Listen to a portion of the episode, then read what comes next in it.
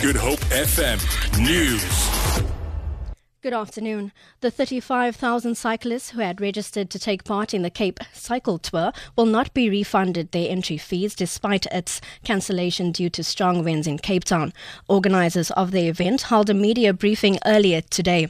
They say making the decision was difficult, but the safety of cyclists is a priority.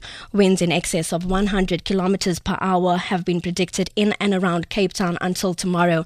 Event director David Bellairs says he will calculate how much has been raised so far and donated to charity. The Cape Town Cycle Tour, in its purest form, is an event that raises money for charity and cycling development. And um, obviously, we need to mitigate the loss to the community that the event will have. There were approximately 120 charities who had cyclists participating to raise money for charity, and we certainly hope that they were not negatively affected. Organisers of the Cape Cycle Tour say concerns about possible protests in the Hout Bay area outside Cape Town also contributed to the decision to cancel today's event. A large shack fire destroyed about 1,000 shacks and displaced 4,000 people yesterday. Two people died. Protesters also threw stones in Fish Hoek and burnt tyres at Masiphumelele, which falls under the cycle route. Strong winds in excess of 100 kilometers per hour in the mother city are another factor for the, consul- for the cancellation. Bellairs says the risk of injury to cyclists was just too great. Our priority, first and foremost, will always be the safety of our participants, and the risk of injury and, or a potential fatality at the start, finish, or on Chapman's Peak warranted this extremely difficult decision.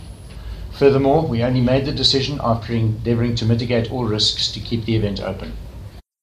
The Rural and Farm Workers Development Organization says a man has been killed in a shack fire which burnt out in an informal settlement in Citrusdal on the west coast. It says the fire gutted 22 shacks early this morning. 10 people have now been killed in shack fires in the Western Cape since the beginning of the weekend and over 4,000 others displaced. Project coordinator Billy Clausen says the body was found by residents during mopping up operations. This morning I was phoned by community members.